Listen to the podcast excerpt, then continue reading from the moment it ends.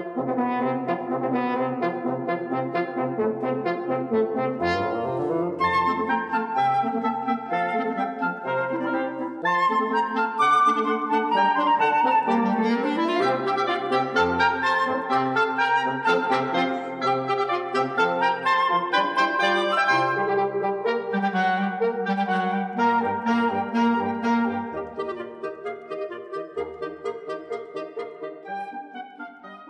现在收听的是网络上的芳邻，我是阿贵。今天要讲的内容，其实在很早之前就有打算要说，但是，嗯，考虑了一阵子，一直往后延，一直到现在，觉得好像讲讲也无妨。嗯、就是来谈谈一部电影《寄生上流》这部韩国片。其实好像已经讲到烂了，而且这个时间点根本早就已经过了那个讨论的热度了。但是因为我总觉得，其实牵涉到了一些东西是在这部电影之内，然后蔓延到电影之外的。我觉得还还可以跟大家分享一下我自己是怎么去想这部电影的。嗯，我认为影评的部分应该不会讲太多，因为我个人比较重都是在讲一些体验跟一些体验后的观点。那在谈这部电影之前呢，诶，我想要先稍微离开电影一下，我要讲一下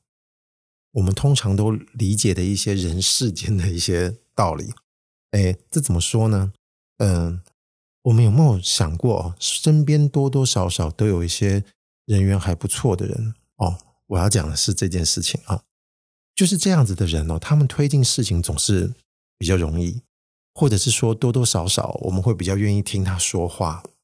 那也许有可能你自己就是这样子的人。其实你现在边听边点头，嗯，但是一个人哦，容易被人家接纳哦，在这个时代里面，就是他具备哪些要素？我说的是一般社会的环境的状态哦，就不是说你在一个特别呃封闭的圈层，可能是在政治圈高层，或者是在呃。比较贵族的那种圈子里面去哦，就是呃，你要容易被人家接纳，你可能会具备某些条件。那我们就先讲出身的部分，就是出身，其实我认为是不宜太高贵的。比方说，你不要让人家觉得你是在属于别的更上层圈层的人，那你也不不适宜太下层，就是最好这个光谱跟中产阶级是稍微有点贴近的。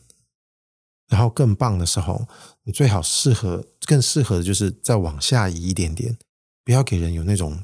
压迫感，或者是距离感，或者是会觉得嗯你太穷，你太脏。我觉得这个可能也不 OK。那白话讲就是要让他觉得说，呃，我可以有瞧不起你的机会，但是你应该没什么机会瞧不起我。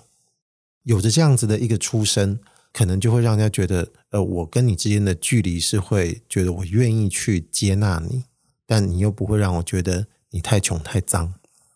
我想大家应该多多少少都能够理解这种道理。比方说，你愿意施舍一些东西给其他圈层的人，爱定中通常会被你认定为比较低下。这么说其实都不是很好听，但我认为它是一种现实，因为这是人性的一种状态嘛。嗯，要么就是至少应该跟你是属于同一个阶层的人。总之呢，有一个要点就是他不能让你感觉到受到一些压迫感。那在这样子的前提之下，外貌也应该会具备同样类似的条件。你不用特别的好看，你也不用特别美，你也不用特别帅，但是你至少让人家觉得呃是一个易亲近的感觉。那在这种情形下，我会愿意打开第一扇门。跟你做接触，我可以愿意去了解你。那在这样子的情形下面，呃，我会打开心房跟你攀谈，就有交流的机会了。那接下来这个时候，如果你要继续让人家喜欢你，或者是愿意推进一些事情的时候，你就要开始让人家觉得你是不是要有点料，或者要不然就是你要让人家发现，其实你的颜值是特别高的，只是你之前不修边幅罢了。哎，我都要假设一些情况，让。大家可以去理解我大概讲的是什么样子的一个情形。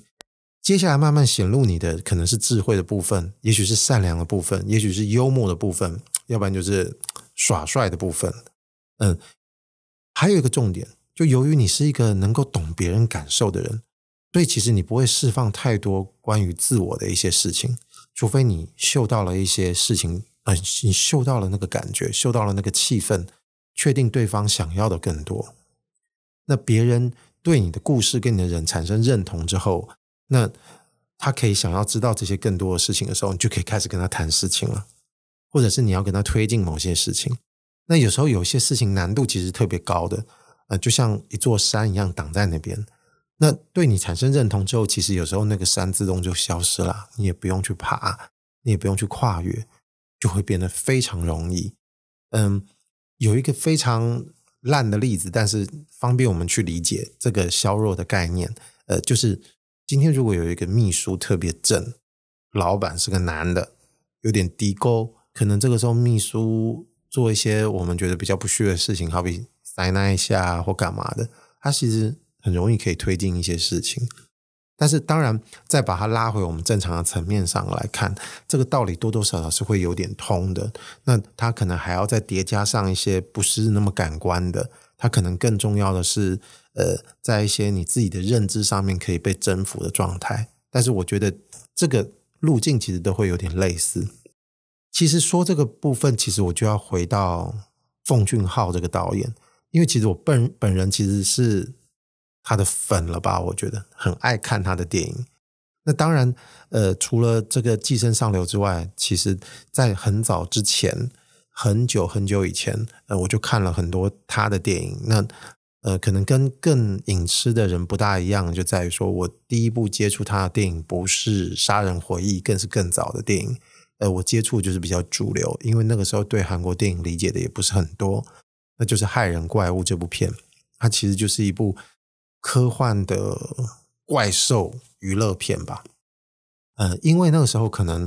对韩国电影刚开始了解跟认识，然后这算是一部打开理解，或者是打开近期的韩国电影的一个呃第一部片。这个时候，我觉得可以稍微说一下。看看这个害人怪物的时候，为什么那个时候我就会被这个导演虏获？嗯，害人怪物，我就假设其实大家都看过了。那故事大意其实就在于，嗯呃，有研究人员他们可能不是特别有良心啊，把一些化学废弃物往汉江里面倒嘛，所以就产生了一个变异的怪体哦。那这个难以定义的怪物，就是可能有鱼或两栖的身份，也非常巨大。那他就会开始残害人类。那故事主人翁一家人是一个中下阶级的小人物，他们跟这个怪物就产生了一个不解之缘，所以最后整个故事的演进就跟这个怪物还有这一家人有关系。我最被虏获其实有一个点，就是在于他其中有一场戏，就是这个怪物要出现，等于他要大显神威，也就是他要开始杀人的时候。跟一般我们理解的那种娱乐片或者是恐怖的惊悚片的方式不大一样，就是一般这种电影，它会把这个怪物做得特别可怕。那这个要点当然还是存在的，但是它还加了一点别的东西在里面。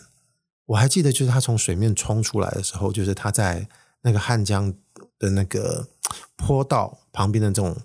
水坡上面哦，呃，这个坡道上面开始去追逐人群的时候。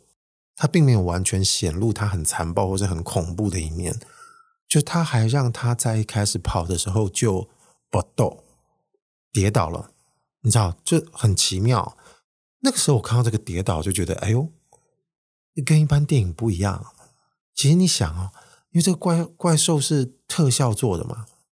那他所有做一些动画或画面，它其实都是有其效果跟诉求的，所以那个时候你就会发现。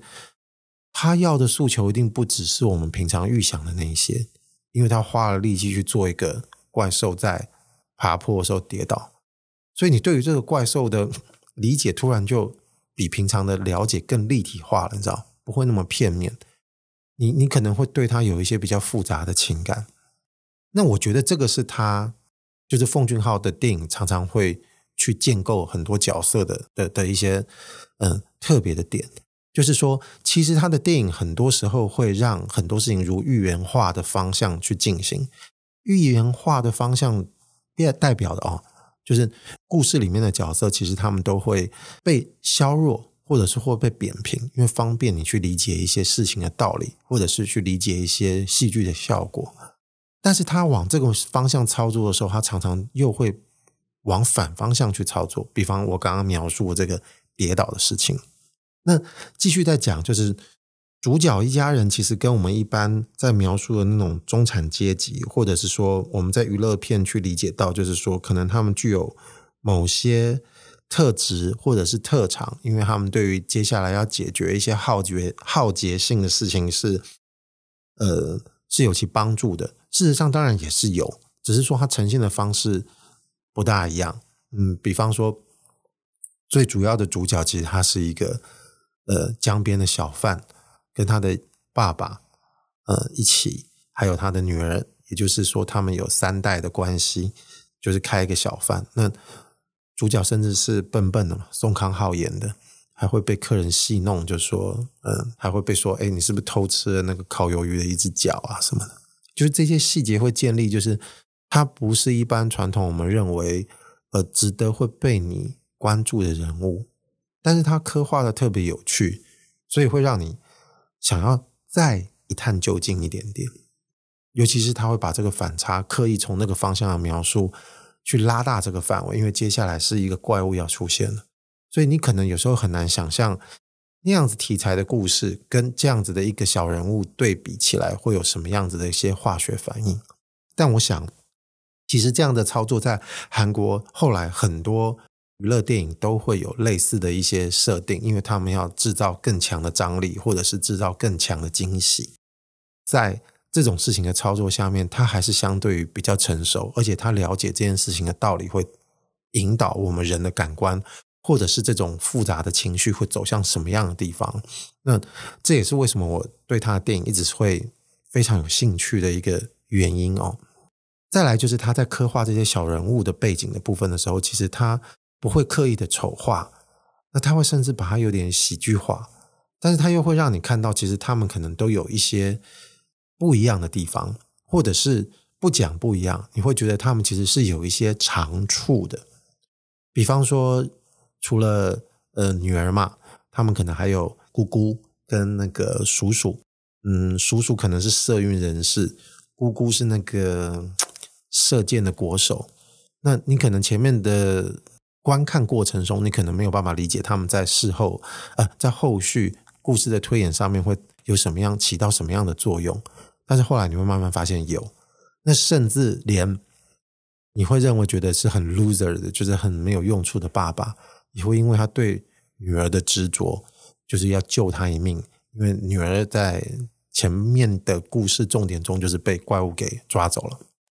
反正呢，你会对于这些事情特别的好奇，然后所有的事情故事发展的路径也七上八下。它有些呃行进的路径，你会如果你你用平面图来感感觉的话，你会发现它的路径非常的华丽。非常的曲折，可能跟一般你在看呃娱乐片的那种故事推进的方式不大一样，就是他不会太走寻常套路，所以你会有很多惊喜，但是它不会沉迷于在于制造惊喜，所以又迷失掉一个故事应该怎么去说的一个主轴。所以在那个时候，我就觉得他有很多新的东西，且他又很成熟。所以我那时候觉得哇不得了，我真的觉得这部电影非常棒，尤其是他在某些我刚刚上述的一些特质上来说的话，在很多传统的娱乐片，就不要讲好莱坞好了，就好比说我们在讲其他亚洲的娱乐片，呃，他们也很少能够跳脱类似这种的框架，那他就博得我的好感。我相信这种好感度哦，它不只是这个作品本身产生的这个效应。这该怎么讲呢？就是说，呃，如果这部电影单纯只不过是因为好看的话，那以我这种呃算是半影痴的人，也有可能记住这个导演的名字，然后我可能就会再关注一下他之后的电影，这是一个正常状态。但是我心里其实蛮清楚，就是说他在我心中的那个名单上哦，他排在一个比较特别的位置，因为我觉得这部电影挺特别。而且我觉得这部电影挺挺谦卑，呃，也不能说谦卑，我应该怎么说比较好？就是他挺不骄傲的。所以这个时候我就会发现有两个字，这个时候可以拿出来说，就是你把一部电影拟人化来看的话，它具有某种非常讨喜的姿态。那往后，其实，在《害人怪物》之后的电影，比方说《母亲》啊、台湾好像翻翻成什么《非常母亲》，后来还有什么《末日列车》啦，《末日列车》我也很喜欢啊、后来还有什么《玉子》，然后一直到最近的《寄生上流》。那我觉得《寄生上流》这部片可以几乎说是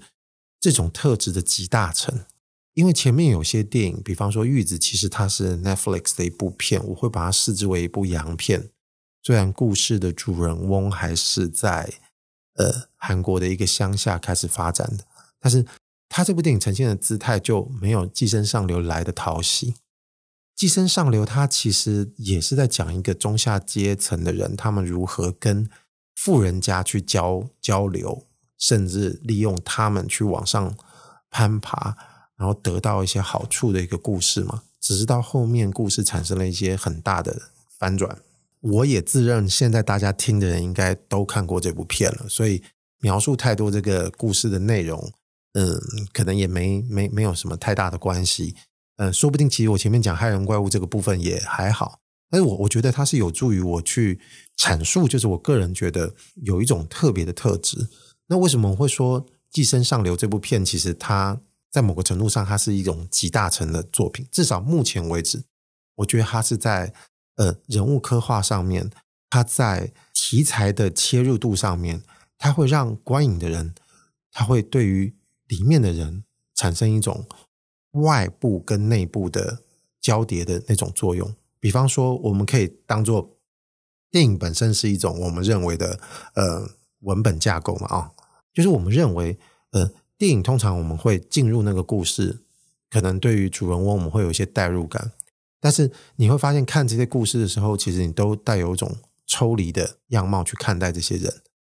回到刚刚讲害人怪物，其实它其中有一场戏，就是呃，女儿被这个怪物给卷走的时候，其实被视之为说她应该已经是死了，所以在。一场戏里面，就是受难者的家属，还有可能他们可能跟这个怪物有接触过。我印象中好像是被隔离在一个地方吧，还是说是因为这些受难者家属都被集中在一个体育场里面？那前面可能就有这些受难者的照片啊，就像牌位一样。那这这家人当然就是很悲痛嘛，但是他把它处理得像喜剧一样，因为他们的反应情绪都是很很夸张的，你就会觉得有点好笑。加上那个的话，拍摄的方式，我印象没错的话，它有一个俯视的角度，那你就会让我们看的人觉得，你好像用一个上帝视角在看待这件事情。所以他们这些就是在地上，大家就哭啊，纠结成一团啊，你就会觉得特别好笑。你会对于这些东西产生一种，哎呦，这些人怎么这样子？类似这种感觉。其实我觉得我在看那个。寄生上流的时候也是有点像的，也就是说，我在看这部电影的时候，我们不见得是会有时候会把自己当做这个主角在带入。Sometimes 有时候你会，但是大部分的时候你会处在一种看戏的心态在看这些人，但是你又好奇这些人接下来会发生什么样的事情。寄生上流里面就是不管是穷人家这一组也好，或者是有钱人家这一组也好。你都像是在旁观者一样的方式去看待这些人，所以你对他们既不会有很深的认同，但是你又会想要了解的情况下，他就把你放在一个还蛮适当的位置，也代表说你多多少少会关怀，但是你不会特别失去理性的去认同里面的任何一个位置的人。那正也因为如此，所以你仿佛好像跟导演是站在一个。同样的位置在观看，你都会觉得你们这是在外部在观看这件事情。所以你要不接纳里面这个角色的时候，你也同时接纳了这个故事。接纳了这个故事，这个故事本身该怎么讲呢？如果我今天我是一个西方人的社会哦，我要怎么了解亚洲电影？或者是你想象透过一个这样子的一个模组，像我刚刚前面说的，你再把它套到电影外的时候，其实你会发现，其实它是很类似的事情。而且，其实你自己可能不会察觉到，它正在我的身上发生。我在看一部亚洲电影的时候，其实如果我是一个西方文化的人，你有没有想过，其实有可能是有门槛的？所以说，如果我们要么就是像《卧虎藏龙》这样的电影，我直接看的是一个嗯历史故事，他是用一种奇观的方式去吸引我；他要么就是一个我如果是美国人，我看欧洲电影也有可能是有带着一点文化隔阂。那他可能也会用另外一种方式去抽离着看待这件事情。那如果他一开始就让你知道我是一个亚洲中下阶级的人的故事的时候，那是不是有某个程度上面那个距离感会消失？因为我正是用一个俯视的方式在带着你看，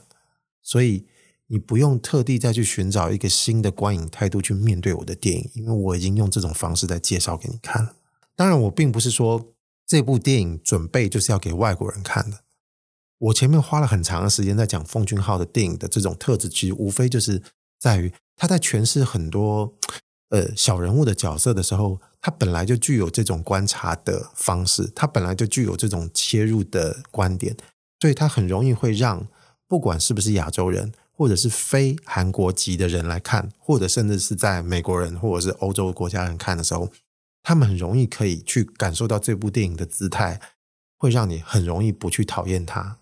甚至你会很容易喜欢它。所以，为什么之前其实有时候朋友们都在讨论，就说这部电影其实真的很不错，我也很喜欢。那它可以拿到坎城金棕榈，那那个时候其实我们这种关注影展消息的一些兴趣人士，其实就还蛮惊喜的，就是哇，韩国片第一次拿到。坎城影展的金棕榈奖，在这个之前，应该就只有金基德的那个有一部电影叫《圣伤》，拿到威尼斯的金狮奖吧。要不然，这些世界的三大影三大影展里面，韩国电影虽然一直很受到瞩目，但是好像都还没拿过奖。如果我没记错，那个时候大家其实都还有在讨论，就是他在播映的时候造成的回响是特别的大的。我其实那个时候对于奉俊昊电影的喜欢，会让我觉得这个事情其实根本就。这件事情根本就是意料之中的，因为我觉得他根本就，嗯、只要机会有，只要他的题材刚刚好，嗯、只要他的故事说的够 OK，我觉得大家一定会很容易买他的单。虽然其实那个时候我知道有些有些人可能在讨论，但这个声音并不多。他们在讨论说，这么商业属性这么强的电影放在这种一流的影展里面，因为影展通常都会比较偏。艺术层面的嘛，那有时候艺术片就是被人家说讲白话就是节奏慢，看不懂，或者是说很枯燥、很无聊。那这种外在形式，它确实是跟这样子的电影差差别很大。那有些人就会说，那像这样的电影其实相对讨喜，所以如果说他获得好评的话，其实他占的优势是会非常大的。那个时候我看到在坎城影展有过这样子的讨论声音，其实我看了也就忘了，因为我自己本身不是。那么 care，因为我很喜欢他的电影嘛，我甚至觉得说，如果他能够拿奖，非常好啊，因为我希望他能够，诶，呃，获得一定的这个声量或者是关注度，那有点影迷的那种，就是粉的那种感觉跟心态了嘛。但是后来他一路过关斩将，你知道，到那个 奥斯卡的时候，那之前呢，我可能也会觉得他要么就是拿个最佳外语片。跟其他一直以来在美国很受到瞩目的外语片的命运应该差不多，比方说当年的《卧虎藏龙》，或者是说一二年还是一三年的那个麦克汉内克的《爱慕》，因为他们都一样，就是除了最佳外语片之外，还入围了很多其他的重要奖项。那我们都认为说，这是一个呃美国文化霸权下面，在他们英语片的主流框架下面，能够给你最好的面子了。也是给予你最好的肯定了，所以那个时候大家都会觉得，嗯、呃，其实大家心里都清楚，也许以纵观整个大家都看过的全球的电影上来看，那美国的奥斯卡最佳影片也许不见得它是最顶尖的、最 top notch 的，但是也许有可能是外语片里面的才会是让人家印象最深刻，或者是说某个客观数据上来看，它会评价是会最好的。但是《寄生上流》这部电影开始入围奥斯卡之后，就发现好像有些事情慢慢改变了。那我觉得这跟这个社会局势或者是世界的局势慢慢怎么看也有关系，因为它可能会影响着，嗯，美国人自己在看待奥斯卡这部电影的时候，他们会怎么去投下他们的票嘛？因为影艺学院的成员应该蛮多的，嗯、我们可以很容易把他们跟知识分子的框架联想在一起，所以他们会怎么去想呢？他们会怎么去认可一部电影的作品？我觉得前面的我们刚刚说过，卧虎藏龙或者是爱慕，其实都很容易可以理解，因为这是一个美国的国土下影艺学院，他们要鼓励一部呃非英语片最好的一个肯定，所以他们投票投票的一个流向应该都会是这么去做。那不意外，不意外，大家一开始也可能会这么看待《寄生上流》这部片。但是大家有没有想过一件事情，就是？一群集体的意识开始会觉得说：“哎，那是不是其实我们还应该更对全球化这件事情，呃，做得更更有行动表现？”但我觉得有时候你很难去说这件事情是对还是错，因为呃，如果今天我要表现我很包容跟大度，那或者是说我真的认为一部很好的电影，它甚至其实应该要超越语言的时候。那我是不是应该就要给他一个肯定？那这个项目就可能不能只存在最佳外语片，因为本来入围最佳影片这件事情是给呃很受瞩目的外语片的一个很很好的肯定，但是这扇门已经打开了，它的选项也在那里。那这次我是不是其实应该可以投他一票？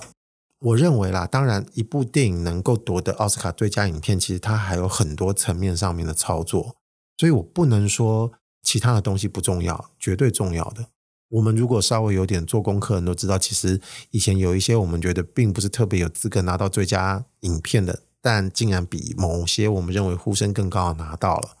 比方说，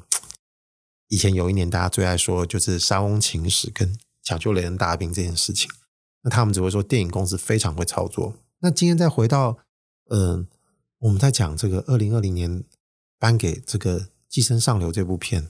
我认为你说电影本身非常出类拔萃，这个我同意。那你说，呃，整个局势开始，大家会愿意去思考，是不是真的要给一部你觉得真的很好的电影？我也同意。但是你还要给他一个最关键的理由，就是这部电影，我觉得它必须人缘要好。你想哦，如果说今天在这个时代，大家都开始思考这件事情，但是入围的影片是麦克汉内克的《爱慕》，我觉得这个可能性就很低。怎么说？有看过《爱慕》的人应该知道，这部电影如果我也把它拟人化来看的话，它其实非常尖锐，它不是那么好亲近的电影。尤其是它的电影语言上面，其实它就正中了我们前面可能有说到的，有人所谓，我先用引号来说这句话，它就是所谓艺术片的一些特质，可能它都具备，就是它的节奏比较慢，它没有配乐。当然，电影里面有一些钢琴的部分了哦，但是我不认为那是配乐，我会把它视之为是电影里面发生的音声音。然后呢，它里面的讨论的议题也很严肃，它不回避。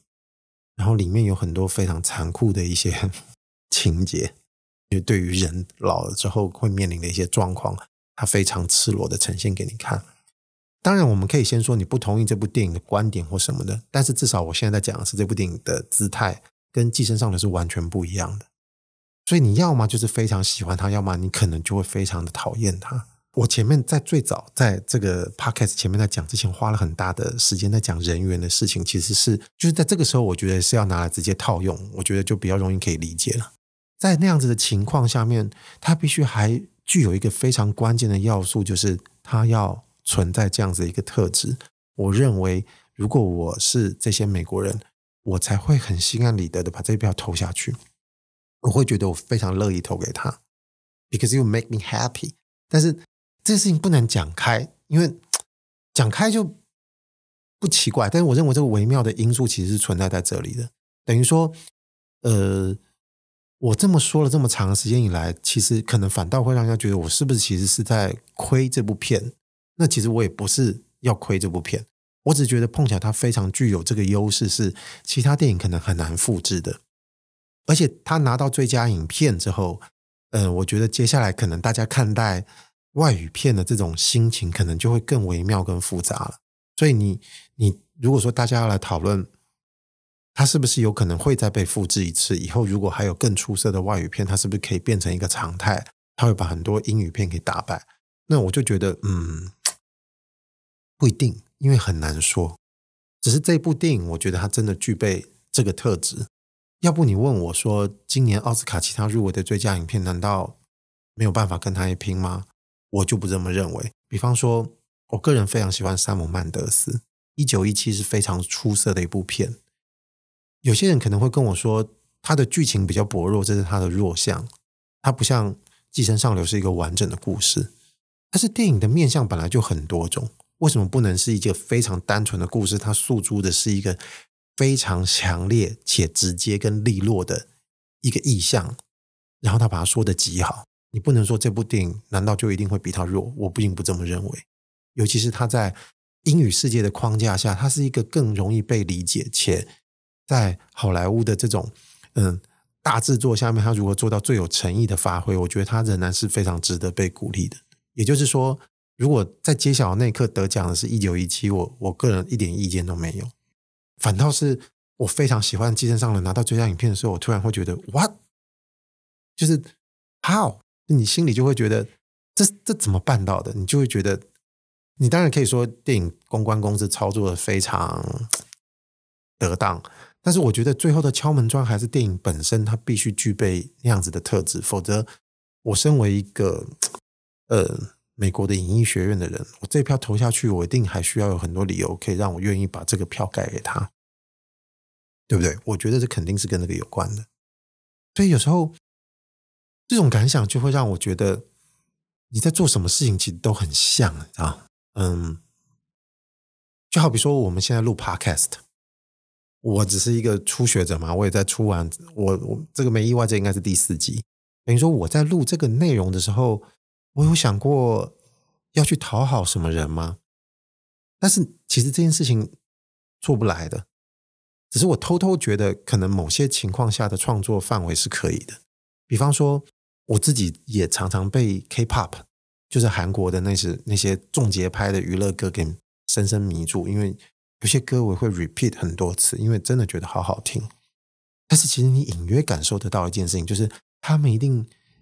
有很厉害的人去研究出某些公式，而且这种公式还不是我们平常理解的那种娱乐圈的那种流行歌曲，他们知道要做几拍或什么的那么简单而已。因为那东西他们一定也早就知道，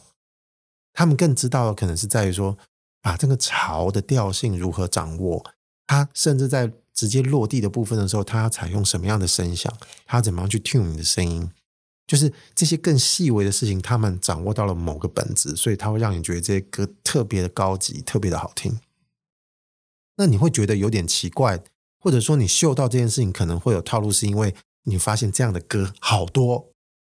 那以前你会觉得那种 非常带劲的流行歌，在你脑海里深深留下印象这种东西，其实。它真的是相较起来量会比较少，所以你在整个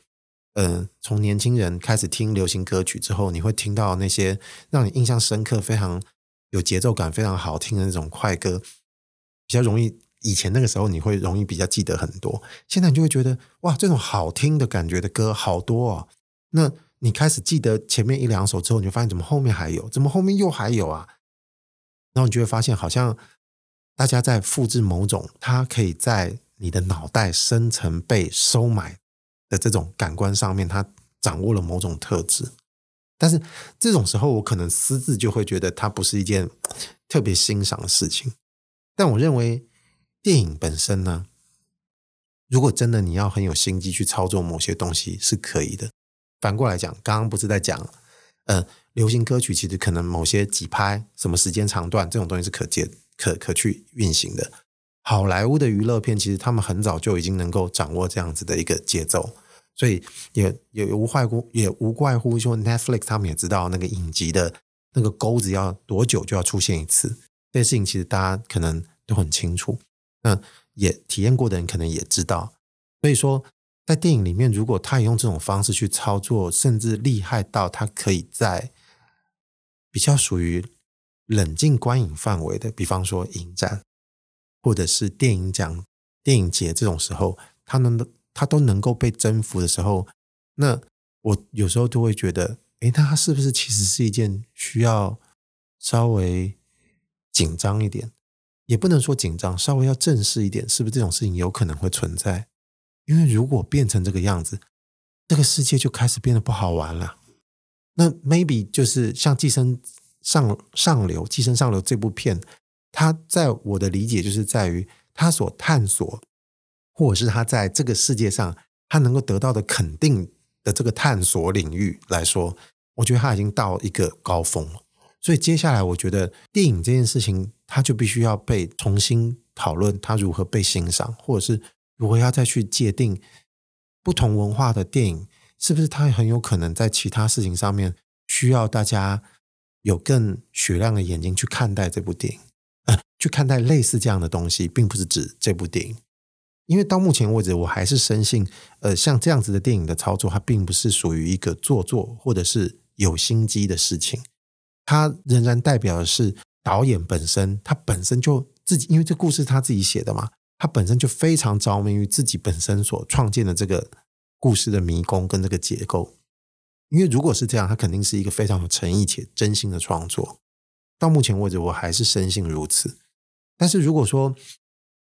等于说以后如果被开发到一种更高层次的事情，我觉得可能就会截然不同了。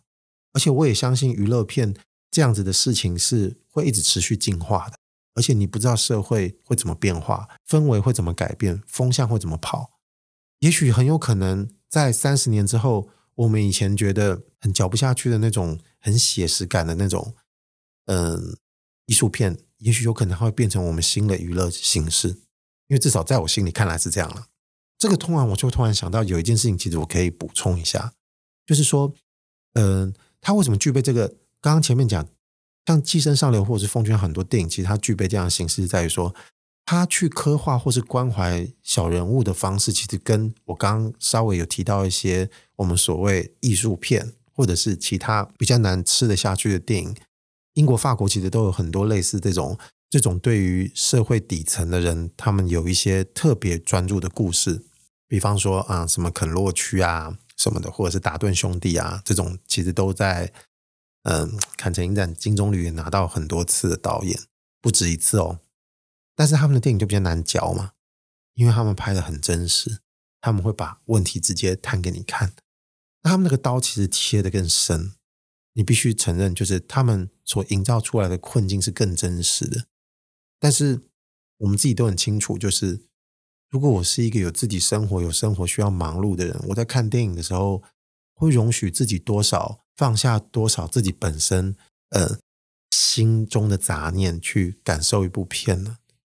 那我是不是应该去必须要把我的情操稍微调得比较高尚一点，或者是我自认为高尚一点？至少我觉得我常常会自认为高尚去看这些电影。但是你得到，你只要愿意去看，你会得到一些很不同的体验跟观影体验。那有时候你可能心里会得到一些悲伤，或者是陷入沉思。但是这种体验对我而言都是一种拉扯。我认为只要有所调动，或者跳跃，或者拉扯，其实我觉得都是一种娱乐性的事情。但是这样讲娱乐性好像有点太扩大了娱乐的解释范围。那我只是认为说，我在看其他的好莱坞所谓大家说的娱乐片哦，其实他也是希望能够在我心里得到一些震撼，或者是得到一些刺激。那有时候刺激偏感官，有时候刺激比较偏内部的。但是我觉得某个程度上都是希望获得一些什么样子的体验，所以我才会觉得说，也许有可能以后大家对于电影的那种体验需求会朝不同的方向去迈进。那当然，我会希望不要只是越来越诉诸感官。虽然我觉得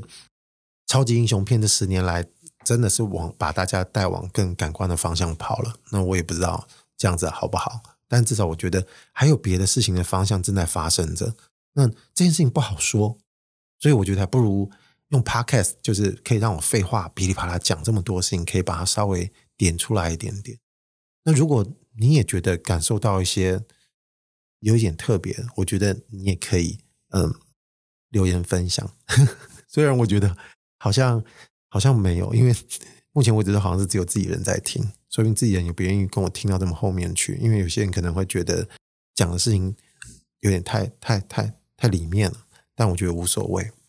哇，我我发现这一集好像不像之前，我可以讲一些事情的时候，自然就会一些超干乱叫，这个脏话会讲出来。所以我今天在说这件事情的时候，我可能发现自己态度是比较偏严肃的哦。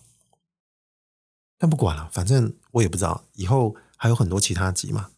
我应该什么都会讲吧。嗯，好，你收听的是网络上的芳龄，我是阿贵，今天就讲到这边了，拜拜。